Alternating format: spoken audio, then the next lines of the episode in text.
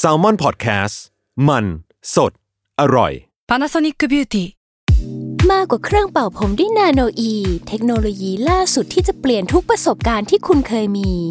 นาโนอีมอยส์เจอร์พลัสเพิ่มความชุ่มชื้นให้เส้นผมหลังใช้งานมากขึ้นถึง 18 เท่า พร้อมชะลอการเฟดของสีผมสำหรับคนชอบทำสีผม ดูแลความชุ่มชื้นทั้งเส้นผม หนังศีรษะและผิวคุณ Panasonic NA0J มีเทคโนโลยีนาโนอีที่ care only you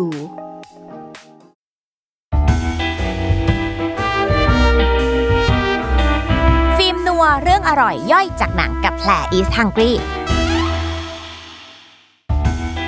โดรายากิของโดราเอมอน ขนมของเพื่อนที่รักและซอฟต์พาวเวอร์ที่รู้จักกันไปทั่วโลก และนี่คือฟิล์มนัว เรื่องอร่อยย่อยจากหนังกับแผล East Hungry รายการที่จะหยิบเอาเมนูอาหาร จากหนังซีรีส์การ์ตูนที่ทุกคนชื่นชอบ มาบอกเล่าให้หิวไปด้วยกันค่ะ และนี่ก็คือ EP ที่ 8 EP สุดท้ายแล้วนะทุกค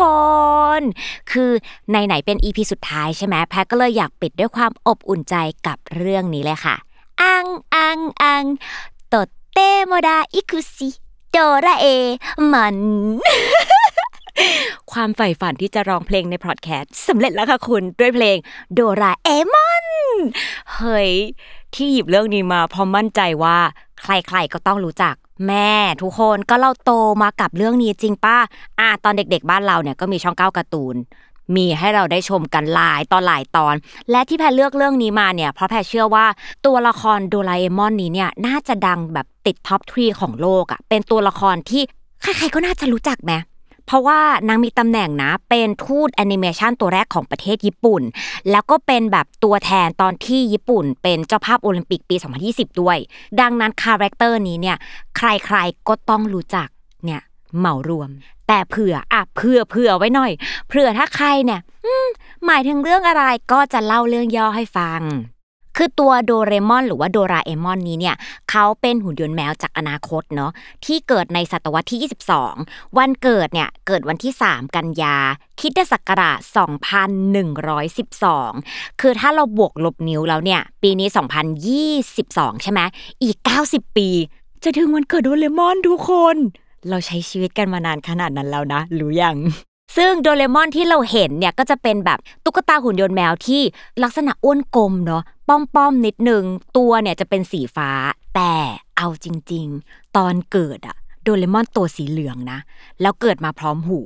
แต่หูเนี่ยที่เราเห็นเวอร์ชั่นตัวฟ้าไม่มีเนี่ย เพราะว่าเขาถูกหนูแทะ มันก็เลยทำให้โดเรมอนเนี่ยกลัวหนูมาตลอดชีวิต อะแล้วหน้าที่ของโดเรมอนคืออะไร เป็นหุ่นยนต์ที่เขาเรียกว่าทำหน้าที่เป็นพี่เลี้ยงอะให้กับเด็กเล็กๆ ในยุคโลกอนาคต แล้วคนที่ซื้อโดเรมอนมาเนี่ยก็คือเซวาชิ เป็นเหลนของโนบิตะอ่าเป็นไงนี่คือแบบการเท้าความให้ทุกคนได้รู้ก่อน แต่ไปไปมามาอ้าวโดเรมอนอยู่โลกอนาคต แล้วกลับมาอยู่ในโลกอดีตได้ยังไง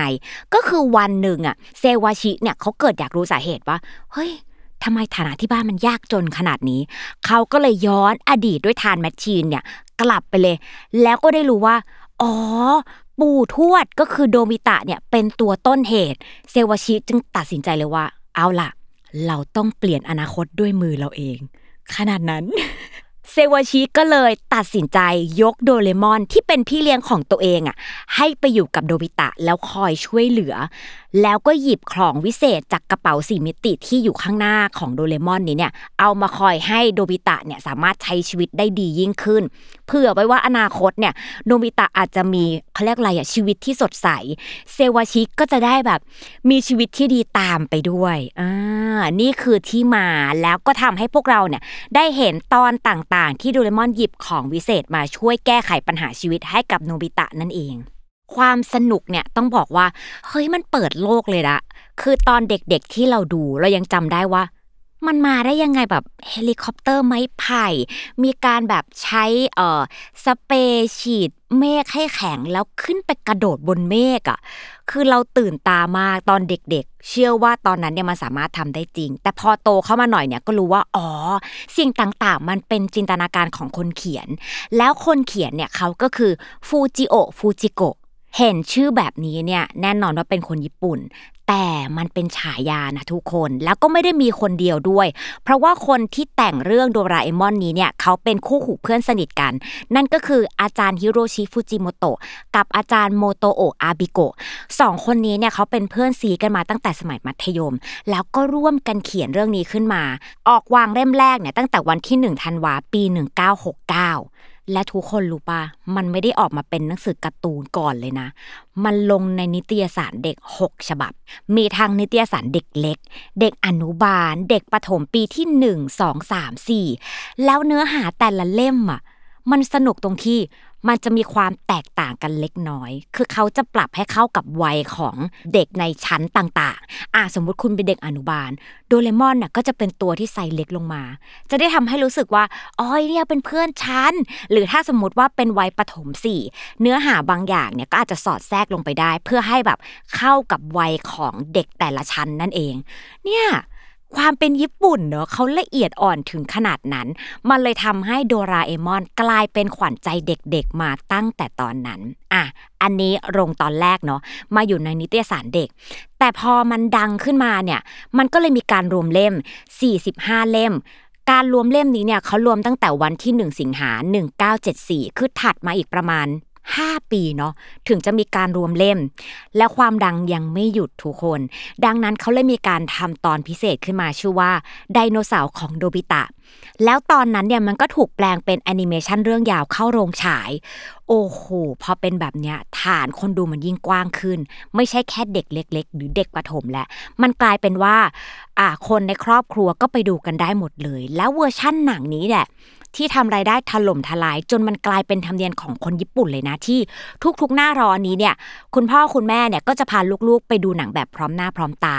แล้วเขาก็จะมีแอนิเมชันเรื่องยาวนี้แหละ ลงทุกปีเพื่อให้ครอบครัวได้ไปดูกัน ไม่ธรรมดาเห็นไหม แต่นอกจากที่โดเรมอนเนี่ยจะเป็นขวัญใจของเด็กๆแล้ว ทุกคนรู้ป่ะเขายังเป็นพี่เลี้ยงที่พ่อแม่เชื่อใจด้วยนะ เพราะว่าเนื้อหาต่างๆเนี่ยมันจะคอยสอดแทรกให้เด็กๆเนี่ยได้เห็นถึงอ่าความสัมพันธ์ มิตรภาพระหว่างเพื่อน หรือผลลัพธ์การที่เราไม่เรียนหนังสือ ไม่ตั้งใจเรียนอะไรจะตามมาเนี่ยมันสอดแทรกต่างๆ หมดเลยเราก็เลยรู้สึกว่า โอ้โห ถ้าพูดในยุคนี้เนี่ยเราก็จะบอกว่าโดเรมอนคือละครนำดี ละครยุติธรรม ที่คอยแบบบอกสอนให้เด็กๆเนี่ยรู้ว่าควรจะต้องใช้ชีวิตยังไงอะอันนี้เป็นเรื่องของเนื้อหาเนาะแต่ถ้าพูดถึงโดราเอมอนจริง ๆ สิ่งที่เราจะไม่พูดถึงไม่ได้ก็คือเรื่องของพิเศษ และโดรายากิจ้ะ เออ ก็คุณนี่คือฟิล์มนัว มันต้องมีอาหารเข้ามาเนี่ย ตั้งแต่พูดมา ฉันพูดคำว่าโดรายากิไปคำเดียวเองนะ นี่ไม่รู้นาทีที่เท่าไหร่แล้ว คือเรายังต้องมีเรื่องของอาหารอยู่ และโดรายากิเนี่ย มันคือขนมที่โดราเอมอนชอบที่สุด โดราเนี่ยแปลว่าของ ยากิเนี่ยแปลว่าย่าง อ้าวแล้วมันคืออะไร ใครที่ติดตามหรือว่าอ่านโดเรมอนอยู่แล้วเนี่ยก็น่าจะคุ้นชินเนอะว่ามันคือแป้งทอดที่โดเรมอนชอบกิน แต่เราขอขยายความนิดนึงไอ้แป้งทอดที่หมายถึงเนี่ยมันคือขนมแพนเค้กญี่ปุ่น เขาจะมีสองชิ้นประกบกัน แล้วตรงกลางเนี่ยมันจะมีไส้ถั่วแดง ซึ่งทุกคนรู้ป่ะมันคือขนมลูกครึ่ง นี่ ครึ่งญี่ปุ่น ครึ่งตะวันตก คือจุดเด่นของขนมญี่ปุ่นเนี่ยโดยปกติแป้งเนี่ยเขาจะทำมาจากถ้าไม่ใช่แป้งข้าวที่เป็นโมจิก็จะเป็นแป้งถั่วที่เขาไว้ใช้ทำวากาชิ ไส้ตรงกลางเนี่ยก็จะเป็นไส้ถั่วแดงเหมือนที่เราเห็นทั่วไป แต่ขนมโดรายากินี้เนี่ยเขาจะทำแป้งแพนเค้กซึ่งไอแพนเค้กนี้มันก็คือวัฒนธรรมของยุโรปหรือว่าโลกตะวันตกนั่นเอง ก็เอามารวมร่างกัน แต่ทุกคนรู้ปะ ภาพที่เรารู้จักโดรายากิผ่านโดเรมอน มันไม่ใช่ต้นกำเนิดที่แท้จริงค่ะ เอ้ยฉันทำเสียงลุ้นอะก็ไอแบบที่เราเพิ่งเห็นนะมันเกิดขึ้นปีแบบราวๆ 1913 1914 เองนะ คนที่เป็นคนคิดค้นเนี่ยก็คือร้านอูซางิยะ ตรงแถวแถวสวนอุเอโนะตรงโตเกียวเลยทุกคน ซึ่งถ้าใครอยากลอง บอกเลยว่าร้านนี้ยังอยู่คือเปิดมาเป็นร้อยปีแล้ว แล้วก็ยังอยู่ด้วยใครมีโอกาสไปโตเกียวแวะลองชิมได้ เพราะนี่คือสินค้าขายดีของร้านเขา คนคิดเนี่ยก็คือคุณทานิกุจิคิซากุ เขาเนี่ยเกิดที่เมืองโทยาม่าและเป็นบ้านเกิดเดียวกับอาจารย์ฮิโรชิฟุจิโมโตะด้วย อยากให้ทุกคนขีดเส้นใต้ mark ตรงนี้ไว้นะคะ เดี๋ยวเราจะย้อนกลับมาพูดถึงกันอะคุณทานิกุจิเนี่ยเขาก็ไอเดียจากตะวันตกอย่างที่แพรบอกเลย เอาความเป็นยุโรปเนี่ยของขนมคาสเตล่าเอามารวมกับถั่วแดงบดแล้วก็ออกมาเป็นโดรายากิในเวอร์ชันโดเรมอนแบบที่ทุกคนเห็น ซึ่งเราเนี่ยจะเรียกโดรายากิยุคนี้นะว่า modern โดรายากิ ทำไมต้องแยกยุค มันต้องแยกจริง ๆ ทุกคน เพราะว่าต้นกำเนิดโดรายากิจริง ๆ เนี่ยมันมีมาตั้งแต่อดีต ยุคโบราณเลย เขาเชื่อกันด้วยว่าเกี่ยวข้องกับวีรบุรุษในตำนาน มูซาชิโบเบงเคข้ารับใช้คนสนิทของมินาโมโตะโยชิซึเนะเอาล่ะทุกคน ชื่อเฉพาะมาแล้วนะ เราจะมาเรียนรู้ประวัติศาสตร์ญี่ปุ่นกันสักเล็กน้อย คือคนที่พะพูดถึงเนี่ยเขามีชีวิตอยู่จริง ๆ อยู่ในยุคของเฮอัน ซึ่งอยู่ราวๆศตวรรษที่ 8 ถึงศตวรรษที่ 12 คนนี้เนี่ยเขาถือว่าเป็นวีรบุรุษเลย เพราะว่าเบงเคเนี่ยเขายืนตายเพื่อปกป้องเจ้านายอันเป็นที่รัก คนญี่ปุ่นเนี่ยเขาก็จะมีความเชื่อว่าเราต้องซื่อสัตย์ให้ได้เหมือนเบงเคอะอันนี้เป็นเรื่องประวัติศาสตร์เนาะแต่มันเกี่ยวข้องกันยังไง มันมีตำนานพูดถึงหลายอัน แต่ที่พูดถึงเยอะและบ่อยที่สุดเนี่ยคือเขาบอกว่าเบงเคในยุคนั้นเนี่ยมันจะมีการสู้รบกันบ่อย และเบงเคเนี่ยก็เป็นแบบเหมือนนายทัพที่แบบคอยออกรบตลอดเวลา มีครั้งหนึ่งบาดเจ็บพอบาดเจ็บเสร็จปุ๊บเนี่ยก็มีตายายคู่หนึ่งเนี่ยเขามาช่วยดูแลรักษา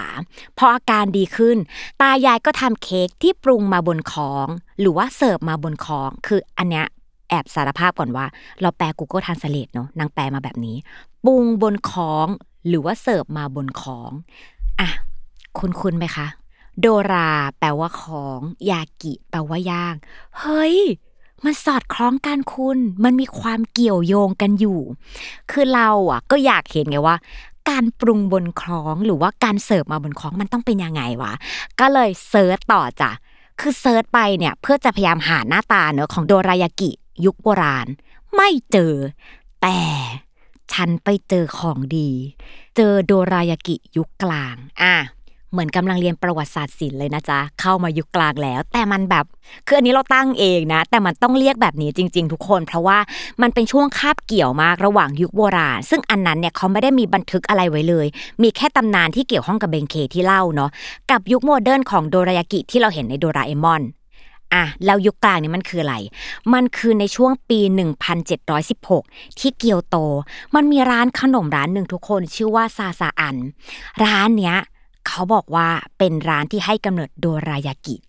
แต่หน้าตาขนมไม่เหมือนโดรายากิโดเรมอนเลยแม้แต่น้อย งั้นตอนเนี้ยเราจะให้ทุกคนจินตนาการไปพร้อมกัน หน้าตาของโดรายากิยุคกลางนี้นะ มันจะเป็นเหมือนแยมโร คือเขาจะม้วนเป็นกลมๆทุกคน แต่ตัวแป้งอะ มันจะทำมาจากแป้งเคลปบางๆ แล้วตรงกลางเนี่ยที่ปกติมันจะเป็นไส้ครีมเนาะ อันเนี้ยเขาจะใส่เป็นไส้ถั่วแดง แล้วหลังจากนั้นเนี่ยเขาก็จะห่อไอท่อนแบบโดรายากิแบบแยมโรนี้เนี่ยด้วยใบไผ่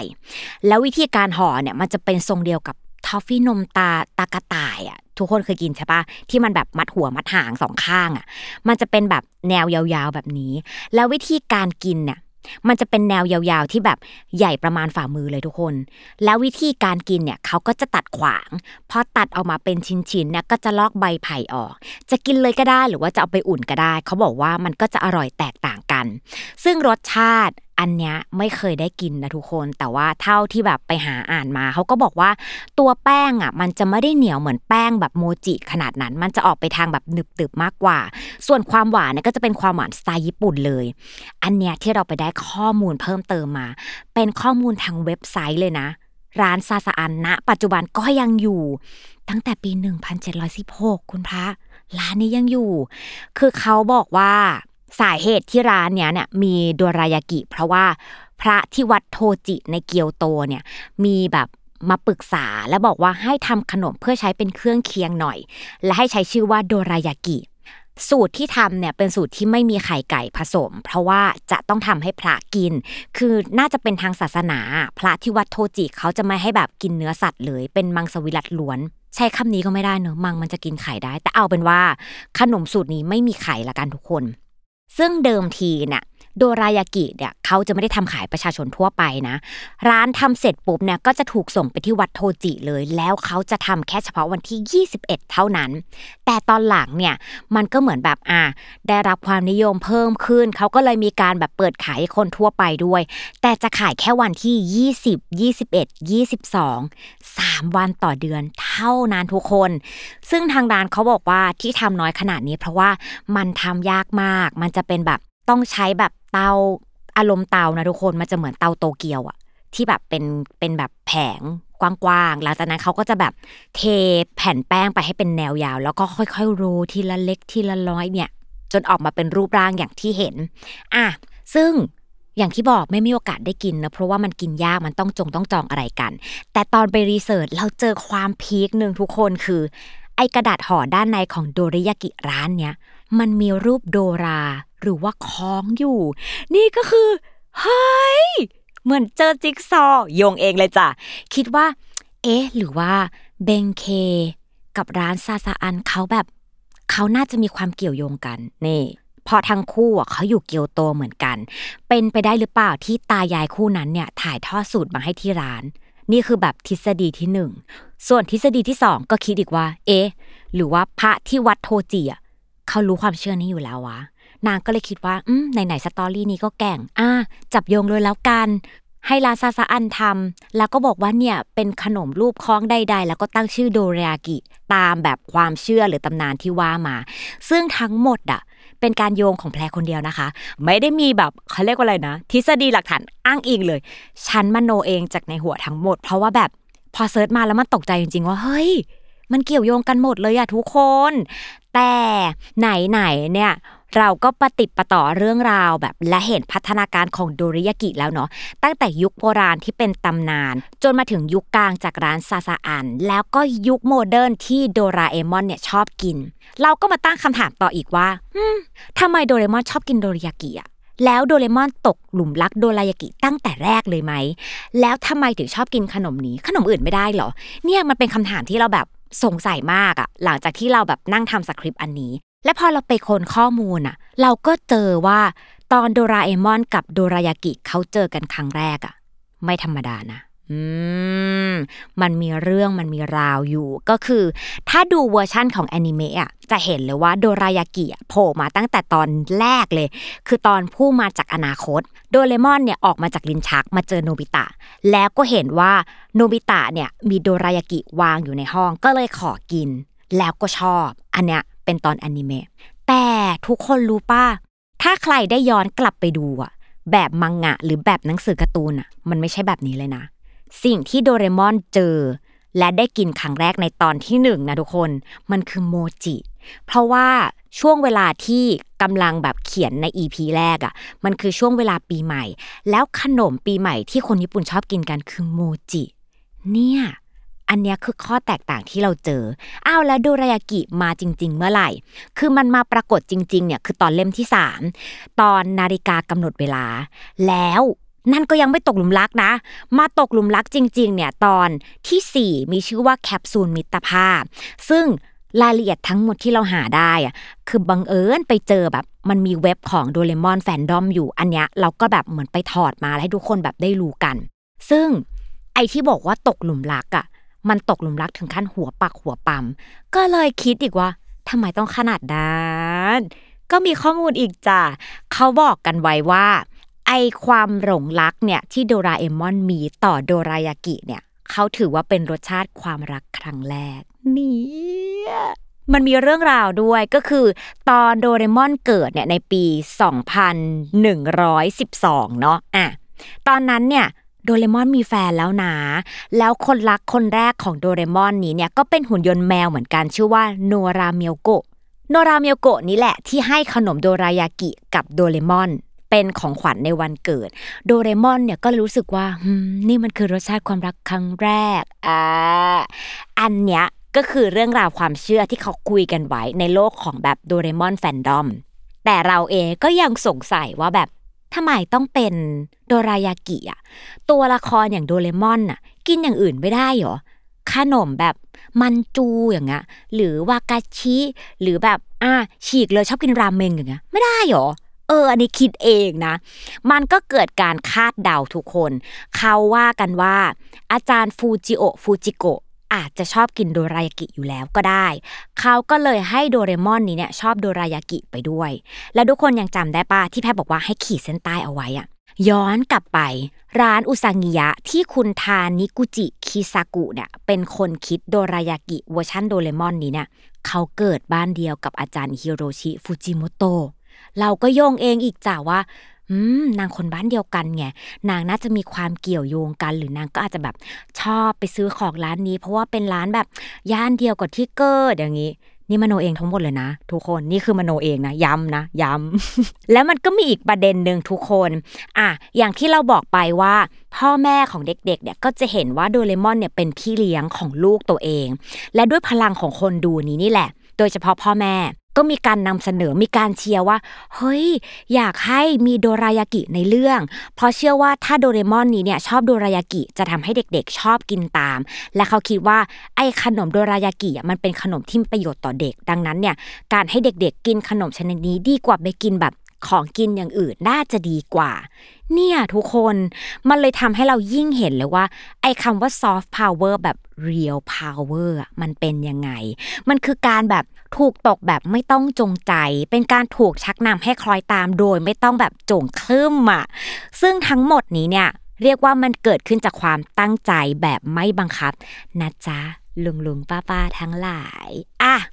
นี่ก็คือเรื่องของโดรายากิแต่ยังไม่หมด ไหนๆเนี่ยเราเข้าไปอยู่ในจักรวาลของโดเรมอนแฟนดอมมา และเราเนี่ยก็แบบไอตอนช่วงรีเสิร์ชอะทุกคนรู้ปะเราไปหาแบบโดราเอมอนอะดูในแบบยูทง YouTube นี่แหละ แล้วก็เจอว่าโดราเอมอนมันถูกแปลงเป็นภาษาเยอะมาก งั้นตอนเนี้ยเราจะมาบอกทุกคนว่า โดรายากิเนี่ยที่บ้านเราเนี่ยเรียกตรงตัว แต่ประเทศอื่นๆ เขาไม่ได้เรียกเหมือนกันนะอ่าอย่างโดรายากิฉบับ UK ถ้าเป็นแอนิเมะเนี่ยเขาจะเรียกว่ายัมมิบัน ส่วนภาษาฮินดีเนี่ยโหอันนี้บียอนกว่านนะ เขามีหลายเวอร์ชันเลยอะตอนแรกเนี่ยเขาเรียกว่าบีนแจมบันอันที่สองเนี่ยเขาก็เปลี่ยนมาเป็นบีนแตมเค้กส่วนสุดท้ายนะปัจจุบันเนี่ยเขาเรียกว่าโดราเค้กจ้ะ เอออันนี้น่ารักโดราเหมือนโดราเอมอนเนาะส่วนตุรกีก็มีนะทุกคน ตุรกีเนี่ยเขาจะเรียกว่าโดรายากิคุระบิเรรี เป็นแบบเป็นภาษาที่ยากที่สุด คือพยายาม Google Translate แล้ว นี่คือแปลงมาได้เท่านี้ แต่คำแปลของมันเนี่ย แปลว่าโดรายากิคุกกี้อะท้ายสุด อันนี้เป็นฉบับฟิลิปปินส์ที่ฉีกจากทุกๆประเทศทุกคน เขาเรียกว่าโฮปิ ซึ่งมันก็เกิดขึ้นจากความเข้าใจผิดของชาวฟิลิปปินโนกันเอง เพราะว่าคำภาษาฟิลิปปินส์แท้ๆเนี่ยโฮปิมันแปลว่า mooncake หรือว่าขนมไหว้พระจันทร์ ซึ่งถ้าเราเทียบสองอย่างดู เฮ้ยมันคนละอันกันเลยอะเธอเธออยากสะกิดว่ามันไม่ใช่ แต่ไม่ทันแล้ว เขาใช้อันนี้กันไปแล้ว แต่ก็อันนี้แหละก็คือเป็นเกร็ดเล็กเกร็ดน้อยที่เอามาฝากกัน ส่วนใครที่ตอนนี้ญี่ปุ่นเปิดแล้วแล้วอยากจะไปลองที่ร้านอุซากิยะที่โตเกียวเนี่ยก็ไปกันได้ ก็เม้นมาฝากกันด้วยนะคะ หรือว่าเหยียบซื้อมาสักชิ้น 2 ชิ้นกลับมาก็ได้นะคะ แต่ว่าถ้าใครไม่มีโอกาสไปญี่ปุ่นตอนนี้จริง ๆ มันมีหลายร้านนะที่เป็นขนมปังแบบสไตล์ญี่ปุ่นที่เขาขายโดรายากิเลย หรือถ้าให้แพรแนะนำเนี่ยมันจะมีแบบร้าน Custard Nakamura ตรงสุขุมวิท33ทับหนึ่งอันเนี้ยเขาก็แบบเป็นแบบสไตล์ญี่ปุ่นจ๋าๆเลยก็มีโดรายากิด้วยก็ไปลองชิมกันได้นะคะอะเรียบร้อยแล้วค่ะคุณ นี่คือเรื่องโดรายากิของโดราเอมอน และก็ถือเป็นการปิดซีซั่นของฟิล์มด้วยซีซั่นแรกแล้ว เฮ้ย อยากจะบอกว่ามันเป็นแบบความสนุกของเรามากเลยนะ ในการที่เราจะแบบหาเรื่องราวต่างๆ มาเล่าให้ทุกคนฟัง ดังนั้นปิดซีซั่นแล้วนะคะ ก็อยากจะให้ทุกคนคอมเมนต์มาบอกความรู้สึกกันหน่อยดีกว่าว่า 8 EP ชอบ EP ไหนมากที่สุด และถ้าอยากให้มีซีซั่น2คุณใส่เข้ามา แชร์ด้วยให้มันมีแบบ engagement เยอะๆ พี่เขาจะได้ฉันทำต่อนะจ้ะ อะและนี่ก็คือฟิล์มนัวเรื่องอร่อยย่อยจากหนังกับแพลอีสฮังกรีนะคะ ทุกวันอาทิตย์ทุกช่องทางของ Salmon Podcast สำหรับวันนี้แพลอีสฮังกรีขอขอบคุณและไปแล้วนะบาย